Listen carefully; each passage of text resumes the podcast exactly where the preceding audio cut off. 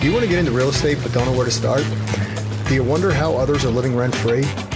Our guest today is Bob LaChance. Bob was a professional hockey player who has gravitated towards real estate. Find out how he started in real estate and how working with others helped him to grow in the space. Find out all of that and more today. We provide real estate investors with the tools to achieve generational wealth. Welcome to the Aim High Podcast. I'm your host, Bud Evans. Good day, High Flyers. Welcome to the Aim High Podcast. I am joined today by Bob LaChance. How you doing today, Bob? Thanks for having me. Appreciate you. Yeah, man. It's always good to have you here, buddy. Listen, I, I know you pretty well. We have done business together in the past, but why don't you do me a favor and give me a quick introduction? Sure. We have a hockey connection as well. That's ice hockey for everybody, not field hockey. It's ice hockey more on that side of it. But sure, two second overview. Started investing back in 2004. Prior to that, I played professional hockey for eight years, four years here in the US, four years in Europe. I went to Boston University as well, won a national championship there, which was pretty cool. And then, uh, so I re- decided to retire after my fourth year in Europe and decided to look for an industry that had not too tough barriers of entry, I should say. I left school actually two classes short. And I either had to go get my degree or jump into an industry that did not need a degree. So I decided to go to the route less traveled without going back to get only, there's only two classes too.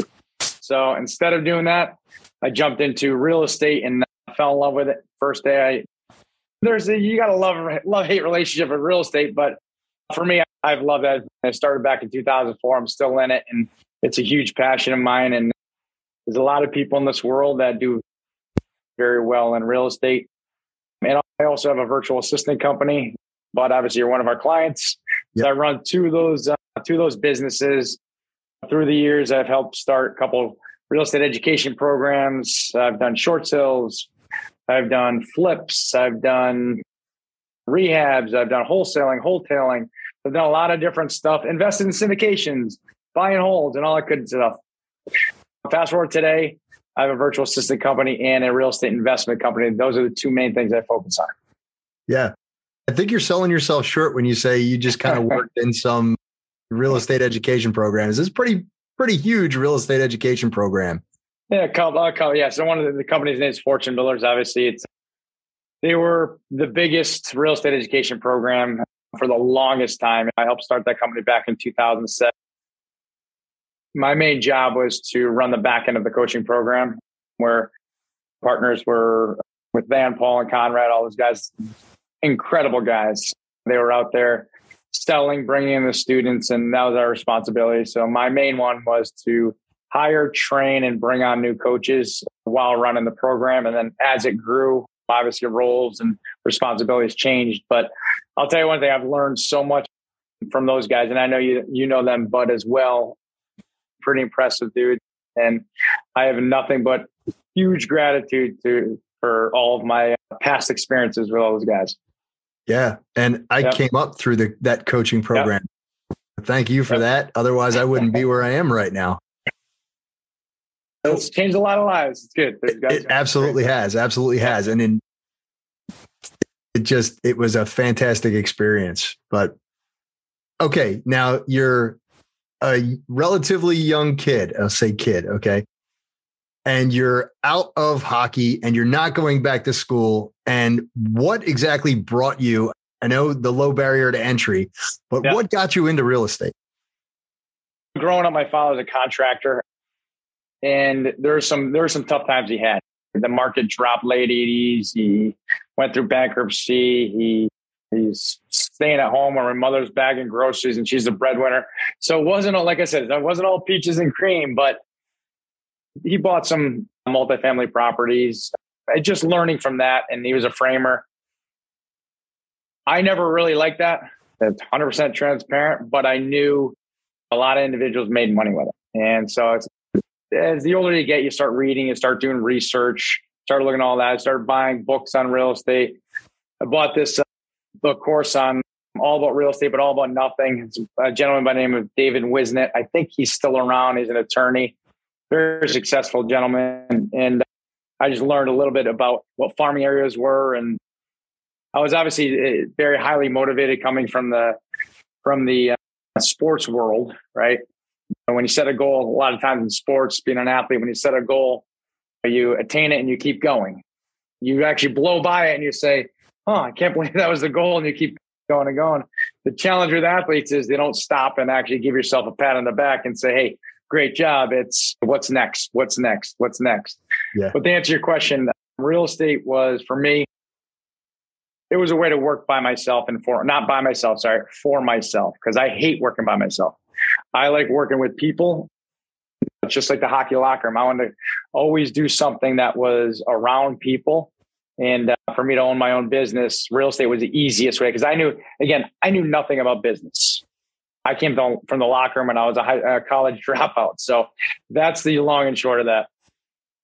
Yeah. So, uh, what was your first deal like? You know what? So I was driving around. I was like driving for dollars now, right? Well, a lot of us teach driving for dollars.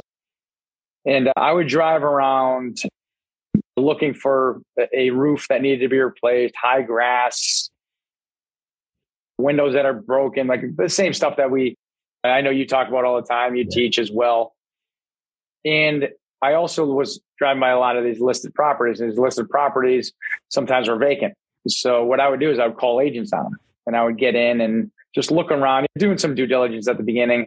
And then there's one property on Whiting Lane in West Hartford that got a showing, opened up the door, and there's just a real bad smell of cat pee. And I'm like, all right, I remember reading in this course that it could be a good opportunity. So I'm like, ah. so I, I figured out where that smell was, and I made an offer. Properties list for 185 grand. I made an offer for 135. Uh, and I know a lot of new individuals are scared to make that first offer. Yeah. And I, I was too as well. I'm no different there, but what's the worst thing they could say is no, doesn't matter. So I put an offer and they accepted it. And I really was scared. You want to talk about being scared because I'm like, all right, how am I going to finance this thing? I don't have any rehabbers, right? So this is, I'm brand spanking new. There's no education like we have now. There's no mm-hmm. coaching programs. There's no YouTube with all these videos and the free education out there. So I did it. Same thing we did back in the day. I picked up the newspaper. I went to the Foothills Trader. I found a mortgage broker. I find some contractors. I interview them, and then the deal started. Got the money. I had rehab funding.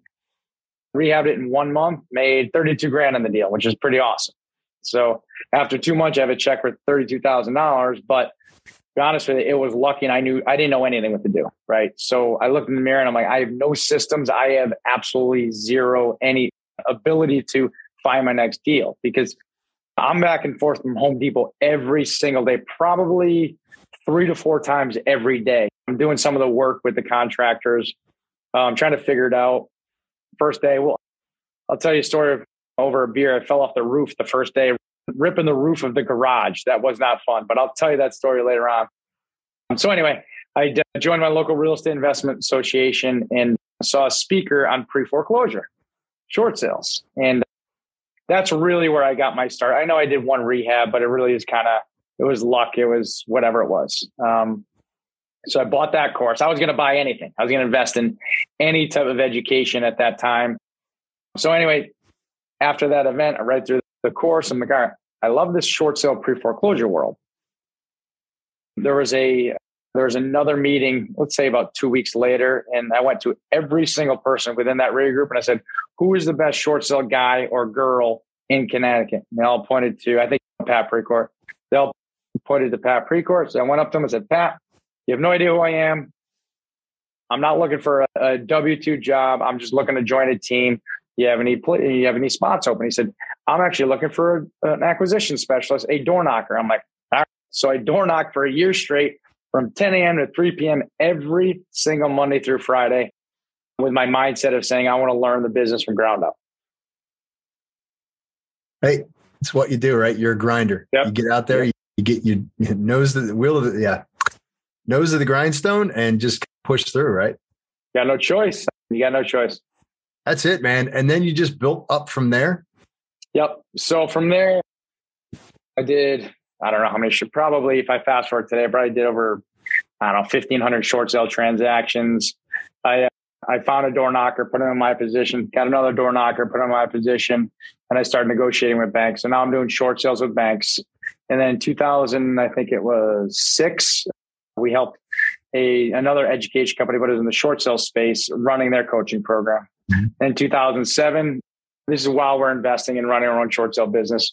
We all know what happened. The, the sky fell in 2008, 2007, 2008, 2009. But Than, Paul, and Conrad from Fortune Builders, it wasn't called Fortune Builders at that time, it was CT Homes, came to Pat and I and said, Hey guys, I know you guys are running a successful coaching program. Because Than would call me back and forth on short sales. Hey, I got this deal with Bank America. What do I do? You know, because we were doing a, a high volume on that side of it. And they said, Hey, you guys want to join the team? Absolutely. We had no idea. Fortune Builders just, it was just a name. And they were out there selling, it started with short sale course, rehab course, and then they started selling coaching. So they needed a coaching program. So that's where we came in. Awesome, man. Yeah. So I'll tell you what, let's just go right into REVA Global because you have built that yeah. thing from nothing to I want to use this every day, all day. Yeah, yeah. I will start. Yeah. So through the, and I'll tell you how how REVA Global, the virtual assistance company, started. Working with students in this, I think you and I spoke about two weeks ago. A lot of individuals that want to get into real estate. Um, these were a lot of our students. They were either working part time, full time, or just extremely busy they do the business full time, but they're extremely busy. They want to start either scaling, they want to they want to add more individuals on their team. We're a small business, call it what it is. So we have a certain amount of resources that we can invest in staff. So I was always looking for that. It took years upon years. I'm like, there's got to be a system, there's got to be a product, there's got to be a service out there that could help our students. So 2013, I got introduced to what a virtual assistant was. I had no idea what a VA was, and we call them VAs. So that's our lingo right now is VAs. That's uh, real estate. Obviously, REVA Global Real Estate Virtual Assistants. That's where that came from. And uh, so finally, 2013, I got introduced to again what a VA was, and a light bulb went on. I'm like, you know what? Let me try one. Let me test one. Oh, phone was ringing. Let me test one. So I tested one I was, they're building buyers list. They're doing some outbound dialing. This is back again, 2013. And then uh, 2014, light bulb went on. I'm like, I'm to start this as a company. I had a partner back then. So him and I started this and we just, all my virtual assistants out of the Philippines, we created sourcing recruiting team out there. We have a training team. We have a placements team operations, HR, et cetera, et cetera, out in the Philippines. So they take care of everything. I'm here in the United States. Obviously, our sales and marketing team here is in the United States, but all of our operations is over there. Um, I head there probably two to three times a year. Before COVID, it was, I think I was averaging about four, maybe three to four times a year. And then obviously COVID kind of put a stop to a bunch of stuff. But yeah, things are going great today. Great, man. Now, what's on the horizon? You know what? So we have, just to give you a little background on, um, you know, we have a real estate investment company literally through that wall over there. We did 240 transactions last year on the real estate investment side. Nice. And we're looking to do three something this year. Obviously, we know with interest rates going up, there's going to be some tweaks and changes, but we still have a very high goal there. On the virtual assistant side, we're looking to work with more individuals, like different coaching programs, maybe different verticals in the real estate industry.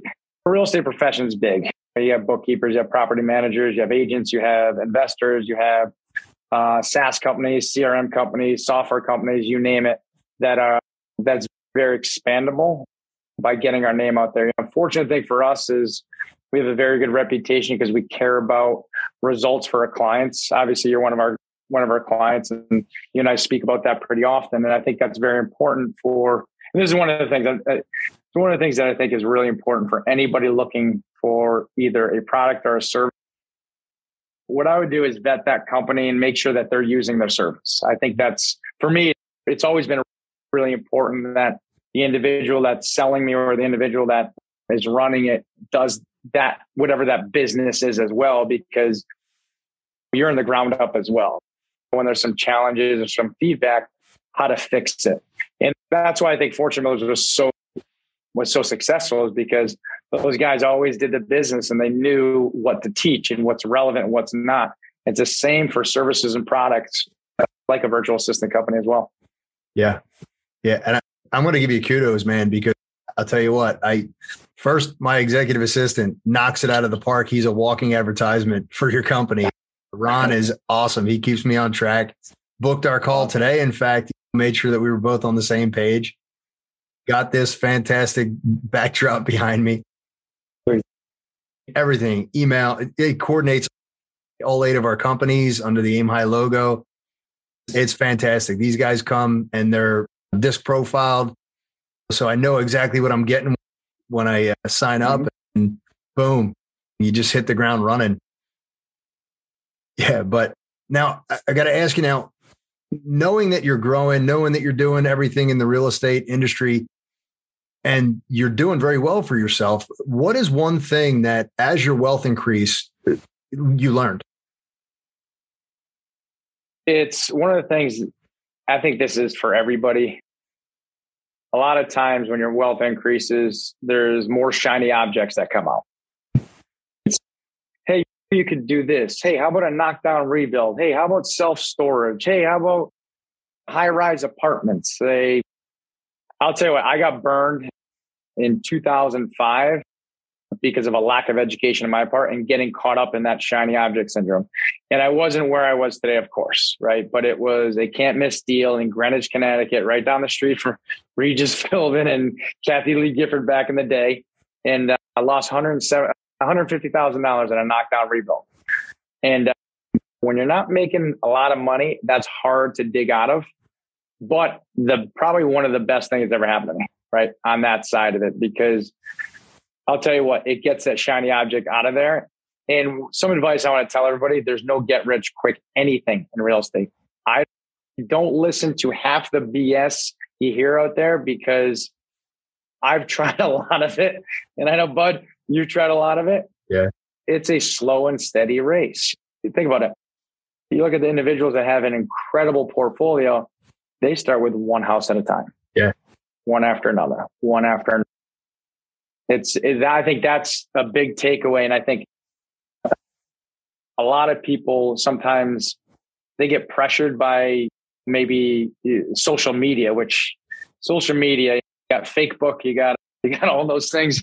Just be careful with what you really see, because I know an individual that used to speak on stage, and he asked a friend of mine to take a picture in front of their red Porsche. Wasn't their car. Just be careful what you, you don't believe everything what you and I think today's day and age, I'm glad a lot of people are starting to realize that that a lot of that stuff is just smoke and mirrors. Yeah, man. Yeah. It's uh, you grind, right? Yeah. That's how you get ahead. Slow and steady, just keep grinding. All right. Good day, high flyers. Do you need help with your business? We can help you get out of a jam or even get you started in real estate. Check us out at budevans.com. Being good at sales isn't a natural talent. There is no it factor. Sales is identifying what the prospect needs, then providing the solutions to their problem. This is the process. Check out disruptors.com slash aim high, where sales disruptors are looking to make 100 millionaires. Thanks. Now back to the show. So, Bob, we're going to go into the soaring four. The soaring four are four questions that can help somebody who's just starting out achieve new heights. All right. So, question number one what do you use to stay motivated? You know what I use? I always look at the individuals that I have on my team. And if I'm not performing, they're not going to be able to feed their family. So for me, the motivation is is really people, right? I got my virtual assistant company, same thing. I have an obligation to each and every, not only each and every one of them, but whoever's attached to them, if they have kids, if they take care of their parents, that's also my responsibility. I know sometimes it's a heavy burden for people to take on themselves, but for me personally, that's just how I've always been. It's always been when you're on a team, right? When you're on a hockey team, you're it doesn't matter who scores the goal. If you get an assist, that's as good as a goal because you allowed your team to get a point. And again, I think it's just a it's just a how you see it through your lens. That's very important because people are number one. Yeah. Used to gravitate towards the two way players, Rod Brind'Amour, Mark yep. Messier. guys like that who it wasn't necessarily about how much they scored, it was about how much they prevented the other team to score yeah. as well. Um, Tree Bergeron, one of the best right now. Right? Yeah, yeah absolutely, oh, yeah. man. Yeah.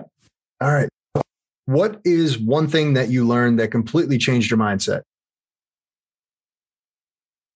I think it was a book in in compound effect.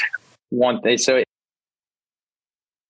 it's every step you take and every little thing that you do to move the needle. Just keep going. It's little by little. It's not. You're not going to take one giant step to that million dollar payday. It's going to take a while, and everything you do compounds on itself. It's kind of like how do people uh, gain 100 pounds? It's they start eating the crap food. They'll start with a donut. They'll start with McDonald's or whatever kind of crap food, but then they then the portions start here and then it gets bigger. It's the same thing with the positive stuff in life, right? If yeah. you want to get into real estate, guess what? You first say, I'm going to get into real estate. Next, in any business, you need leads, lead generation. So what you do, and this is, but a lot of people fall into the trap where, especially rehabbers, they start marketing, they get a bunch of leads in, and then they, now they got a deal, and then they start rehabbing. Guess what stops? Marketing, the consistency. So I think the takeaway is everything you got to do has got to be consistent, and you can't stop. What's the worst case scenario? You don't follow up with a lead. That's way better than losing momentum and not having leads. So this is that's something that's I think is really important for anybody out there listening. Absolutely. What tools do you use to keep you on track? The easiest tool is actually a Google Calendar, to be honest with it. And obviously, I have virtual assistants and I have a schedule. I have a set schedule. So for my schedule, I do all of my my not all of it, but a lot of my virtual assistant stuff, my team meetings in the morning. So either start at eight or nine in the morning and I block off that time. And then a lot of the other times, either doing podcasts or if I'm traveling, or if I'm doing real estate, obviously is typically in the afternoon hours after this. But um, I know that's an easy kind of. I know many people use Slack. Another tool I use is Viber to to keep in touch with my my VA team in the Philippines as well. Yeah, yeah, we use Slack and Asana. Um, yeah, yep. Yeah, we're just migrating over now to high level. It's a pretty yep. robust system, and I know yep. there's a big push now towards Circle is there? Like okay. Masterminds and whatnot. Yeah. But that's part of different yeah. coaching programs and whatnot. Yeah. But if you had to start all over again today, what would you change? Whew, that's a good question. I would probably, you know what I'd probably start doing because I started in 2004. I would start buying and holding right away. I think it's a pain in the ass to be honest with you, buying and holding because I can't say I want to get a call from a tenant. We just dumped majority of our inventory because the market was so high and we sold we had, uh, we had 30 doors. And i also invest some syndication but i don't have to get phone calls at all. But yeah. that's what i would have done just because the appreciation. Over time doesn't matter. Think about this. If you buy a property that's worth 300 $350000 and their cash flow is and i'm making these numbers up i don't know 500 bucks 1000 bucks. Over time before you 20 years goes like that. And you and i like it, it goes so fast. And before you know it, you'll have zero debt and you'll have an asset that's worth more than you bought it for. Even if it's the same value, guess what? Now you have $350,000 of equity in a property.